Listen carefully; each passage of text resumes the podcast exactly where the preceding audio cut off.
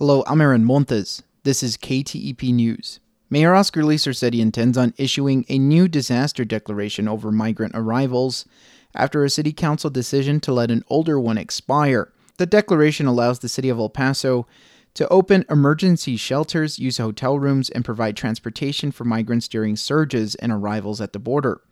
Leeser said the city is also able to take migrants to nonprofit shelters under the emergency ordinance.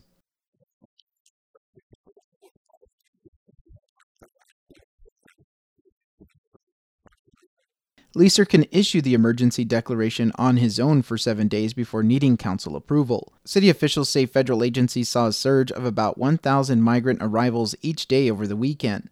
The previous declaration expired because newly elected Representative Josh Acevedo voted against it.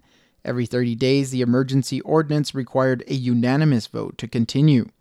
Acevedo, in a written statement, said he voted against the ordinance because he felt city staff did not explain what the declaration calls for from the state of Texas. Acevedo and fellow city representative Cassandra Hernandez and members of the public who signed up to speak were critical of the hundreds of high speed chases conducted by the Texas Department of Public Safety's troopers in pursuit of alleged migrant smugglers since 2022. Hernandez said she and her family have almost been hit during a DPS high speed chase.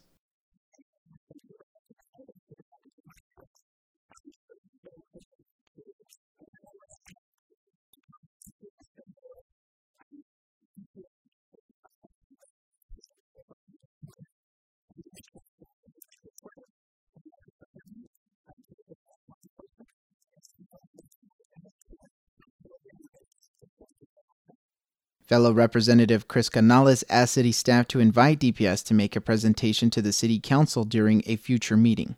And a Central Texas company was awarded a contract to build a new military base in Eagle Pass.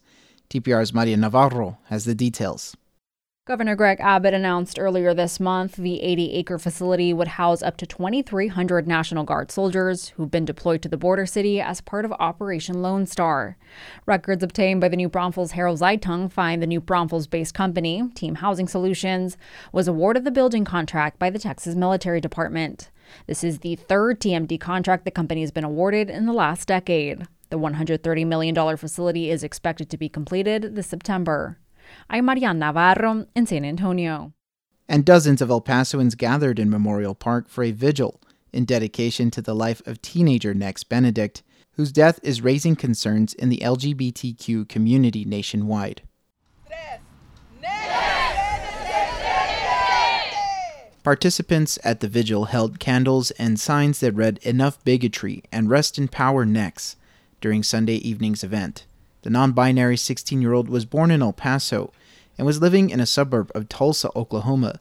According to her mom, the teen and their friend were bullied because of their gender identity. Amber Perez is executive director of the Borderland Rainbow Center. One of the biggest things that, that should come out of this is the fact that bullying does lead, can lead to extreme things happening, like what happened today, or what happened, I'm sorry, earlier this month.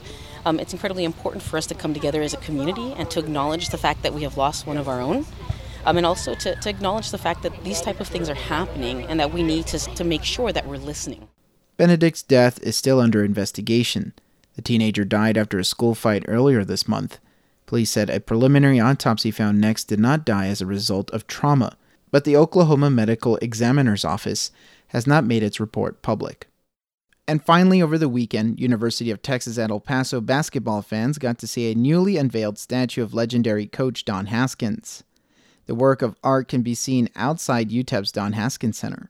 Coach Haskins led the Miners to the school's lone national basketball championship in March 1966. In his career, Haskins was credited with 719 wins and 14 NCAA tournament appearances as the UTEP men's basketball head coach. Thank you for listening. For KTEP News, I'm Aaron Montes.